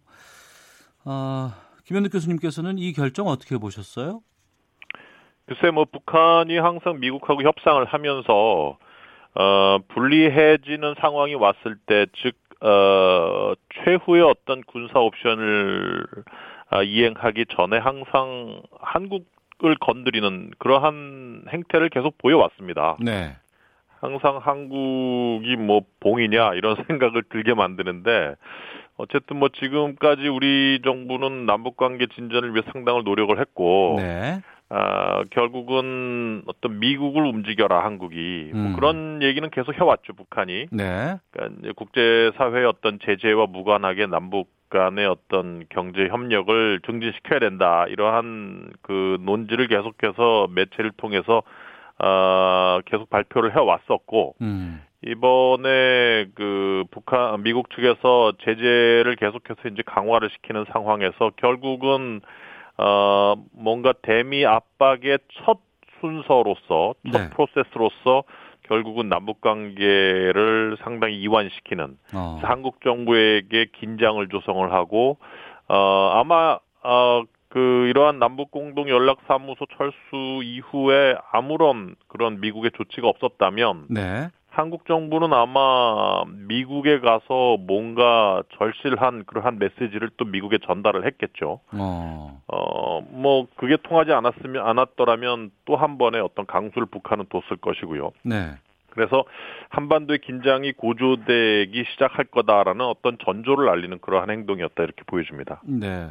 오늘 출경하는 거에 대해서는 북한 쪽에서 별다른 움직임은 없었고 허락을 해줬거든요. 네. 이런 입장으로 봤을 때 북한이 지금 그 남쪽에 던지고 싶은 메시지는 무엇으로 전망하세요? 뭐 조금 말씀을 드렸지만 결국은 한국이 미국을 가서 좀 움직여라, 미국을 움직이라는 얘기예요. 음. 지금 북한 내부 상황을 보면은 대북 경제 제재 때문에 상황이 점점 안 좋아지고 있는 상황이거든요. 예. 물론 이제 얼마 전에 유엔 안보리에서 나온 그 보고서를 보면 북한이 여전히 계속해서 그 공해상에서 어떤 유류라든지 석탄이라든지 이런 거를 반입하는 그런 환적 조치를 비밀리 하고 있다. 음. 그런 얘기들은 계속 하고 있는데 네. 이제 그런 것까지 이제 유엔에서는 확실하게 어 막겠다는 그러한 강경한 입장을 계속 보이고 있고 뭐 거기에 따라서 미국 역시 또 제재를 좀 강화하는 그러한 조치를 표현했기 때문에 이러한 거는 김정은 위원장으로서는 상당히 국내적으로 힘든 위치에 올 수가 있습니다. 음. 어, 왜냐하면 지금 뭐 북한 주민들이 그 이제는 장마당을 통해서 경제 활동을 하고 있고 예. 소위 이제 돈 맛을 알기 시작한 사람들이잖아요. 어. 그렇기 때문에 90년대 고난의 행군처럼 사상 무장을 가지고 경제 제재를 버티고 아, 어, 그럴 상황이 아니거든요. 조금만 네. 경제적으로 안 좋아지면은 김정은 위원장에게 비판이 가해질 수 있고, 어, 그리고 이제 북한 내 보수 세력들, 군부, 왜 이렇게 힘들 거면은 왜 비핵화 한다고 그랬냐. 어. 무슨 비핵화냐. 핵 가지고 어, 원래대로 정책을 펴야 되는 거 아니냐. 이러한 비판이 올 수 있기 때문에 어쨌든 제재를 해제해야 된다는 그러한 애절함이 지금 김정은 위원장에게는 있다고 봐야죠. 네. 그 상황에서 트럼프 대통령이 트윗을 급하게 한다 날렸습니다. 네. 북한에 대한 기존 제재에 더해서 대규모 제재가 추가될 것이라고 오늘 재무부가 발표했다. 나는 이런 추가 제재 철회를 지시했다라는 트윗인데요. 이 네. 부분은 어떻게 읽어야 될까요? 그 트럼프 대통령은 북미 협상의 그 프레임 판 자체를 깨고 싶지는 않은 거죠. 아. 지금 상황으로 봐서는 북미가 계속 대치 구도로 가고 그 긴장감을 계속 높아지는 그러한 이제 수순을 밟고 있으니까 네. 이렇게 되면은 그래서 만약에 북한이 뭐 남북 어 공동 연락사무소 철수뿐만이 아니라 그 이후의 조치들 예를 들어서 최선희 부상이 얘기했던 것처럼 김정은 위원장이 직접 나와서 이제 핵미사일 그 발사 모라토리엄 이제 중단하겠다. 핵하고 미사일 어, 시험하겠다. 시험 발사하겠다. 예. 이렇게 선언을 해버리면은 이제 북미 간의 판은 다 깨지는 거거든요. 예. 그런 상황을 트럼프는 원하지는 않았던 거죠. 본인이 음. 계속 해왔던 북미 간의 협상 프레임, 대화 프레임, 소위 자기가 협상의 달인이라고 해서 시작했는데 네. 이게 다 깨진다? 어. 아 이거 참 본인으로서도 참 자존심 많이 상하는 일일 겁니다. 예. 근데 또 그 트윗 날렸다고 또 미국 쪽에서는 또 오히려 또 지금 비난을 받고 있는 상황이잖아요. 트럼프 대통령이. 그러니까요. 지금 하노이 회담을 결렬시키고 온 트럼프에게 물론 기본적으로 트럼프를 탄핵시켜야겠다는 그러한 반대 움직임은 있지만 예. 그 하노이 회담 결렬 자체에 대해서는 긍정적인 여론이 더 많아요 미국 내에서는 예. 그 잘못된 협상보다는 노딜이 낫다. 음. No deal is better than bad deal. 이러한 얘기가 지금 워싱턴 D.C.에는 꽉 차 있기 때문에 네. 그러한 상황에서 뭐 상당히 트럼프가 북한하고 협상 깨길 잘했다. 음. 이러한 입장이었는데 네. 상당히 이제 강경한 목소리죠 미국 내에서는 대북 어. 정책에 대해서. 예. 근데 지금 제, 제재로 압박을 가해서 북한이 정말 진정성 있는 비핵화를 할 수 있도록 나오게 만들어야 된다. 이게 음. 지금 워싱턴 D.C. 내 분위기인데 네. 갑자기 이거를 하려다가 취소를 했단 말이에요. 음. 그러니까 김 도대체 트럼프 뭐 하는 거냐? 네. 이런 식으로 김정은 위원장에게 밀리기 시작을 하면 음. 제재도 안 통하고 추후의 협상에서도 김정은 위원장이 뭐 미국에게 가할 수 있는 소위 벼랑 끝 외교를 더 강화할 수 있지 않겠느냐. 네. 소위 미국이 지금까지 대북 정책에 있어서 가지고 있었던 가장 중요한 레버리지라고 하는 그러한 대북 제재를 제대로 사용을 하고 사용을 하고 있지 못하다라는 그러한 비난을 지금 트럼프에게 하고 있는 거죠. 근데 그걸 또 강화하게 되면은 북한이 딴 쪽으로 더 튀지 않을까라는 우려도 있지 않겠습니까? 그러니까 지금 상황에서는 그 오히려 미국 내 여론층은 물론 이제 그 일반 일반 미국 국민들은 조금 생각이 다르지만 네. 그 외교 정책이나 그러한 부분들을 유심히 쳐다보고 있는 엘리트층들은 어쨌든 과거에 트럼프 대통령이 2017년부터 하던 소위 맥시멈 프레셔 음. 최대한의 압박과 제재 네. 그리고 군사 옵션까지 거론을 함으로써 완전히 북한이 미국 앞에서 정말 그 비핵화를 하겠다라고 기어 나오기를 바라는 거예요. 어. 그게 제대로 된 정책이었다고 생각을 하는 거죠. 더 옥죄면 옥죄수록 그렇죠. 어, 북한은 결국은 나올 수밖에 없다. 항복할 수밖에 없겠다. 네, 실제 쪽까지. 2017년도 그때 군사 옵션 얘기가 나왔을 때 예. 북한이 거기에 대해서 상당히 우려를 표명했던 것도 사실이거든요. 어. 근데 지금 거기에서 대화 국면으로 이끌었고 정상회담을 두 차례나 했던 트럼프 입장에서는 다시 그 때의 그 한반도 긴장 국면으로 돌아가는 게 부담인 거죠. 네. 그런 가운데 지난 20일 미 국가정보국 DNI라는 곳에 국장이 청와대를 방문했습니다. 처음 청와대 방문이라고 하는데 어떻게 보세요, 네. 이거는? 음, 뭐 왜 왔느냐 이런 얘기도 많았는데 결국은 DNI 국장까지 미국에서 한국으로 보내서 한국에게 어떤 메시지를 줬다. 결국은 한미 관계 그리고 어, 미국의 대북 정책과 같은 반열에 한국이 서달라는 그러한 메시지를 전달을 한 걸로 보입니다. 어. 그러니까 지금 미국 내에서는 그 문재인 정부가 초반에 등장을 해서 우려감이 있었어요. 과거의 진보 정부와 같은 또 대북 정책을 펴면 어떡하지? 왜냐하면 노무현 정부 때 한미 동맹에 대한 어떤 분열, 한국과 미국은 이제 이혼해야 된다. 이런 얘기까지 미국에서 나왔고 미국 쪽에서요? 그렇기 때- 네네 그 당시에요 노무현 정부 때요.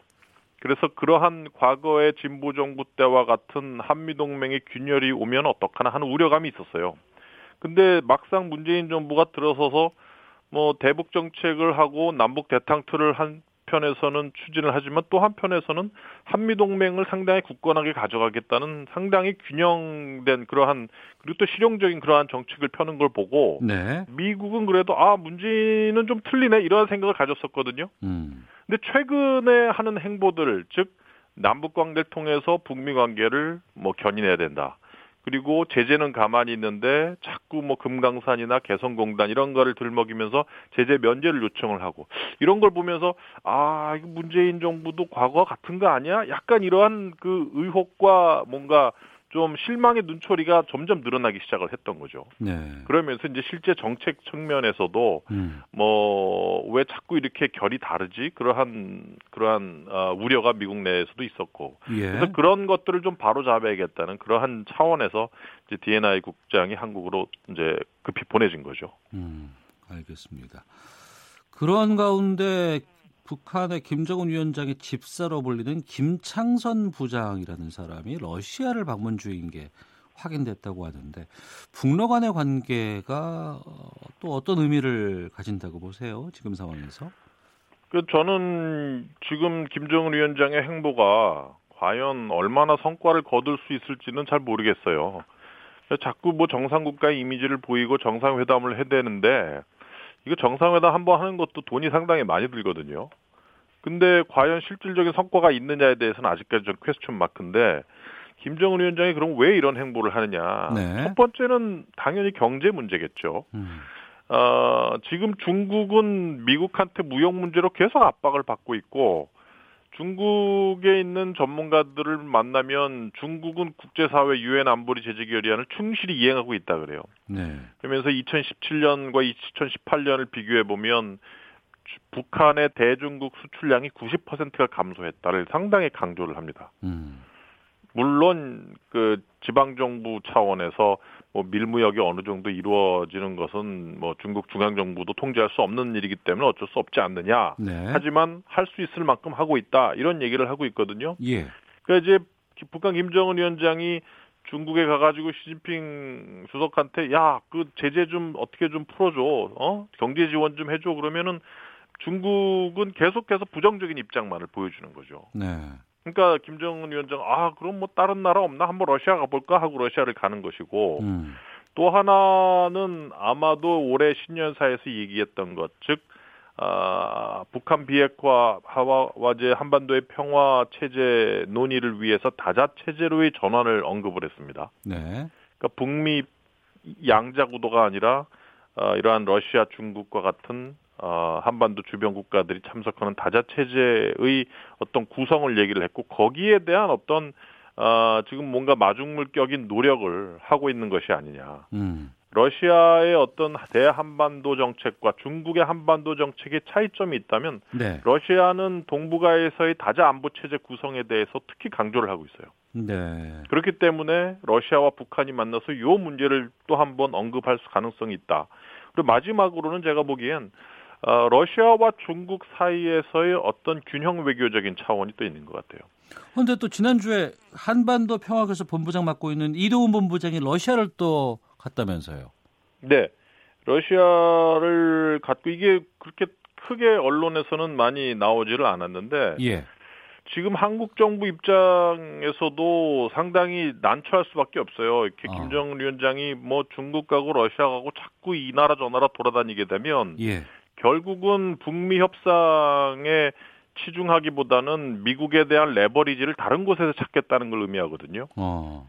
그러면 우리 정부는 북미 협상을 통해서 비핵화도 이루고 평화 체제도 달성하기를 원하는데 김정은 위원장이 탁 자꾸 다른 곳으로 가면은 이게 물론 뭐 제대로 잘 아, 작용을 해서 트럼프 대통령이 아 그래 그러면은 내가 그 잘해줄게 하고 북한 쪽으로 점점 적극적으로 다가가면은 다행인데 네. 그렇지 않을 가능성이 더 높거든요. 북미가 서로 다른 길을 갈 가능성이 높단 말이에요. 음. 그런 것에 대한 우려 즉 뭔가 이제 한반도 비핵화를 위해서 북한이 북미 회담에 좀 집중하고 아, 지금의 어떤 북미 회담을 통한 비핵화를 위한 어떤 노력 예. 이러한 것에 대한 한국 정부 입장을 러시아에게 전달하기 위한 것이 아닌가 저는 그렇게 생각을 합니다. 아, 물밀 간에 정말 치열한 외교 전쟁이 펼쳐지고 있다는 느낌이 듭니다. 알겠습니다. 여기까지 말씀 듣겠습니다. 국립외교원 김현욱 교수와 함께했습니다. 오늘 말씀 고맙습니다. 네, 고맙습니다. 오태훈의 시사본부는 여러분의 소중한 의견을 기다립니다. 짧은 문자 50원, 긴 문자 100원의 정보 이용료가 되는 샵 9730, 우물정 9730번으로 문자 보내주십시오. KBS 라디오 앱 콩은 무료입니다. KBS 라디오 오태훈의 시사본부. 지금 여러분은 대한민국 라디오 유일의 점심 시사 프로그램을 듣고 계십니다. 권용주의 차차차 시간입니다. 오토타임즈 권용주 편집장과 함께합니다. 어서 오세요. 네, 안녕하세요. 실제 한국 수입차 시장에서 지난 5년 동안 팔린 차량 10대 중에 넉 대가 업무용 차량이라고요? 그렇죠. 115만 대 중에 예. 37.1% 43만 1000대가 어. 어, 업무용 차로 팔렸습니다. 예. 그러니까 가격이 비쌀수록 업무용 비중이 증가하는데 어. 예를 들어서 뭐 4억 원 넘는 어, 롤스로이스 네. 음, 90%가 업무용이고요. 고가 스포츠카 역시 뭐 2억 3억 그냥 쉽게 호가하는 음. 람보르기니 스포츠카 이것도 87%가 업무용 차였습니다. 이외에 뭐 벤틀리, 마세라티, 포르쉐, 재규어, 랜드로버 대부분이 절반 이상은 다 네. 업무용 차였다. 이런 통계가 나온 거죠. 그 말씀해 주시는 그러한 그 브랜드가 대부분 뭐 슈퍼카 뭐 초호화 고급 차들 이런 거 아니에요? 뭐 저희하고는 거리가 좀 있죠. 네. 한 번도 타보지도 못했으니까. 아니, 저는 뭐 그래도 직업이 있으니까 예, 예. 한 번씩은 이제 타본 경험이 있죠. 어. 근데 이게 왜 업무용일까 봤더니 이 법인용으로 이런 차를 등록해서 개인적으로 사용을 해서 세금을 회피하는 거 아니냐 이런 논란들은 계속 있어 왔잖아요. 2016년 이전에 끝없이 이런 논란이 있었습니다. 네. 이게 법인으로 사면 당신이 사업할 때 반드시 필요한 비용으로 처리를 한 것이니 음. 어, 사업 비용으로 인정을 해주겠습니다. 네. 그러면 그만큼 비용 처리가 되니까 세금을 덜 내게 되잖아요. 네. 그래서 일종의 절세 방안으로 각광을 받았던 겁니다. 음. 근데 말씀하신 것처럼 그냥 사업주가 사서 네. 어, 개인용으로 쓰고 다니니까 음. 이게 문제가 많이 돼서 2016년도에 법인 세법이 개정이 됐어요. 예.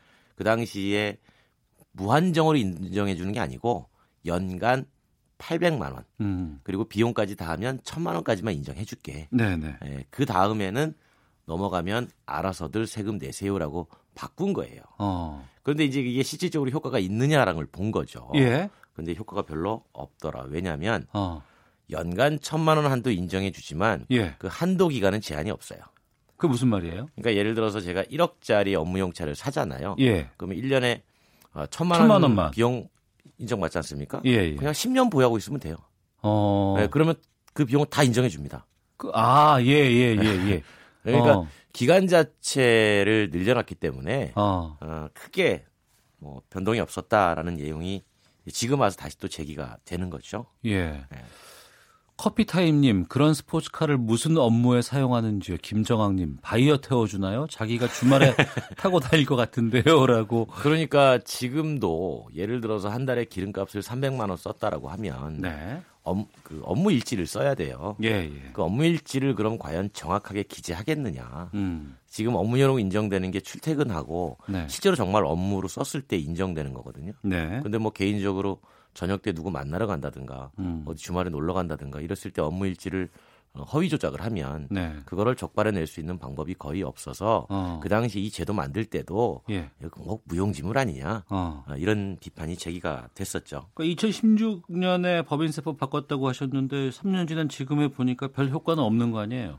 어, 별 효과는 없다고 봐야죠. 그나마 이전 비해서 음. 어, 실제로 아니 난 이제 논란이 되니까 네. 아, 개인용으로 샀게 이런 분들이 조금 늘긴 했어요. 음. 네, 네. 어, 그런데 이제 뭐 크게 그렇게 별다른 변화는 없었다는 거고 그러면 그런 얘기 들잖아요. 아니 그 당시에 법 개정할 때 음. 그냥 확실하게 하면 되지. 네. 왜 어설프게 만들어 놔가지고 계속 이렇게 시끄럽냐? 그때 통상 마찰 때문에 이 법을 제대로 못 밀고 한 겁니다. 통상 마찰이요? 예, 국회가 사실 그 당시에 연간이 아니라 사용하는 기간 동안 일정액을 정하는 방법을 고수했어요. 예. 그러니까 예를 들어서 자 연간 2천만 원, 3년 한도, 음. 뭐 연간 1천만 원, 5년 한도 네. 이런 식으로 정하자라고 했는데 이렇게 되면 그 당시에 나왔던 금액이 4천만 원까지 인정하는 거였습니다. 음. 그런데 상대적으로 고가 수입차에 불리할 수 있다는 의견이 개진이 됐던 거죠. 지금 통계를 보면 알 수 있잖아요. 예. 그러니까 이걸 빌미로 해가지고 FTA 협정 체결 국가에서 이의를 제기하면 음. 오히려 우리가 불리해질 수 있다. 어. 이런 판단이 앞선 거고요. 예. 그런데도 무늬만 회사차를 그대로 방치할 수도 없었던 겁니다. 어. 그래서 연간 비용을 낮추고 인정 기간을 늘리는 쪽으로 의견을 모아서 지금 연간 천만 원에 아, 기간 10년 이렇게 됐던 겁니다. 예. 통계를 받아보니까 업무용차 등록이 유독 많은 지역이 눈에 띄는 곳이 있다고요? 예, 이거는 세금 마케팅 때문에 그렇습니다. 세금 마케팅? 자동차 구입해서 등록을 하려면 네. 채권을 사야 돼요. 반드시. 그렇죠. 지방 채권 사야죠. 예, 그게 네. 이제 그 도시철도나 지하철이 있는 곳에서는 이제 철도 채권을 사야 되고 네. 없는 곳은 지역개발 공채를 사야 됩니다. 예. 자치단체가 파는 거예요. 예. 그 의무 비중을 낮춰주는 겁니다. 어. 예를 들어서 뭐 인천이나 뭐 경상남도 이런 데는 네. 한4% 정도 제시를 하는데 음. 서울로 오면 12%예요. 네. 네. 차값의 12%를 의무적으로 사야 되니까 예. 자치단체가 서울에다 등록 안 하고 어. 어, 뭐 경상남도 인천에다가 등록하고 예. 실제 운행은 서울에서 하는 거죠. 어. 법인 사업자들이 예. 이- 리스 사업자들이 하는 건데요. 이것 때문에 문제가 됐었던 거죠. 음. 그러니까 이제 대도시 서울에서는 아니 그 자동차 세금은 인천이나 경남에다 내면서 네. 왜 운행을 서울에서 합니까? 어. 그럼 서울에다 세금 내야죠. 라고 했던 거고요. 예. 어, 다른 자치단체는 아니 여기다 등록하고 거기서 쓰면 어때? 이사 안 갑니까? 대한민국 전 국토가 뭐 지역 제한이 있습니까? 네. 써도 되는 거죠. 어. 그래서 소송이 갔었습니다. 아, 소송까지 간 적이 소송까지 있어요? 갔어요. 그래서 판결은 어떻게 났어요? 1심은 서울시가 이겼어요. 네. 어, 서울시에 내야 된다. 음. 근데 이- 아, 1심은 서울시가 졌습니다. 근데 2심은 어, 지역이 이겼어요. 어. 어, 인천이나 부산에 등록해도 문제 없다. 예. 대법원이 어, 문제 없다. 어. 이렇게 확정을 내린 겁니다. 아, 대법원 확정이 났군요. 네, 그래서 인천에 등록하고도 서울에서 리스가 운영이 돼도 문제가 네. 없다 이렇게 판정을 한 거죠. 예. 근데 전반적으로 봐도 수입차가 많이 늘기는 했죠. 많이 보여요. 어, 그럼요. 네. 이제 그 늘어나는 이유가 이렇게 보는 거죠. 무슨 뭐 법인 사업자, 개인 사업자가 어, 차이가 있는 게 아니고 예. 기본적으로 소득이 늘어서 그렇습니다. 음. 그러니까 전반적으로 국민의 소득이 늘어나니 네. 그리고 국산차는 가격이 상대적으로 올랐고 네. 수입차는 상대적으로 가격이 내렸단 말이에요. 그러니까 음. 예전에는 가격 때문에 감히 쳐다볼 수 없었던 수입차가 네. 쉽게 말하면 본인의 구매 타깃 안에 들어오는 겁니다. 음. 그러다 보니 개인 구매자들이 실질적으로 수입차 증가에 한 몫을 하고 있는 겁니다. 예. 그러니까 법인 구매자가 늘었다기보다는 법인 구매자는 고가차에선 그대로인데 음. 중저가에서 개인 구매자가 늘어서 전체적으로 보면 개인 구매가 늘었다. 네. 이렇게 되는 거죠. 하지만 말씀하신 것처럼 억대가 넘는 고가차에는 네. 아직까지는 개인 구매자가 많이 접근할 수 있는 분야가 아니잖아요. 예, 그러다 보니 법인 구매자가 여전히 많은 비중을 차지하더라 이렇게 어. 분석되는 거죠. 근데 이제 이런 양상 때문에 금융사의 수수료가 낮아졌다고 하는 얘기는 뭐예요? 그러니까 이런 거죠. 금융사 간에 경쟁을 하잖아요. 예. 보통 차 살 때 내 돈 내고 한 번에 사는 게 제일 좋지만 돈이 원래 그래, 없으니 그래 야 되는 거 아닌가요? 원래는 그래야 되는데 예. 돈이 없으니까 이제 금융사 돈 빌리잖아요. 음. 그러면 예를 들어서 아는 금융사가 있으면 직접 알아봐서 빌리면 되는데 네. 뭐 이것저것 알아보기 귀찮으니까 어, 좀 알아서 해주세요. 자동차 회사에다가 네, 그러면 이제 거기서 연결된 할부 금융사 연결을 해준단 말이죠. 물론 네. 여기서 나가는 수수료가 있지만 이때 이제 이 금융 수수료가 낮아졌다고 하는 건 뭐였냐면 할부 금융사 자체가 아 시장 자체가 경쟁이 치열해지니 이제는 음. 이자를 좀 낮춰가지고 법인 구매자들을 잡아야 되겠다라는 측면에서 이자율이 조금 내려갔다라는 측면이고요. 네. 또 반면에 보면은 최근에는 특정 금융사가 특정 회사에 소속돼 있는 경우가 많잖아요. 음. 이제 이랬을 때 다른 경쟁사가 또 경쟁이 안 되니까 어 뭐랄까 이자 자체의 경쟁률이 조금 더 치열해져서 낮아진 측면이 있으나 한편으로 보면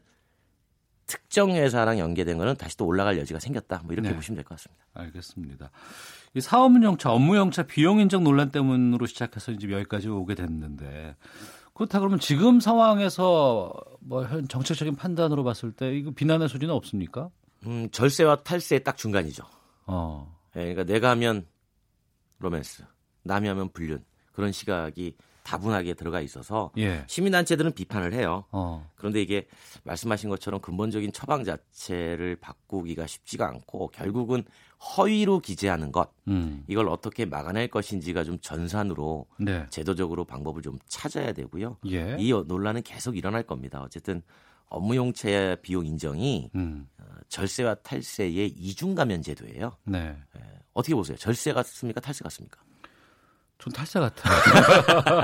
예, 근데 실제로 사업하시는 분들은 내가 사업하면서 쓴 비용인데 음. 이건 당연히 절세가 돼야지라고 생각하신다는 거죠. 알겠습니다. 오토타임즈 권영주 편집장이었습니다. 말씀 고맙습니다. 감사합니다. 오태훈의 시사본부 마치겠습니다. 내일 뵙겠습니다. 안녕히 계십시오.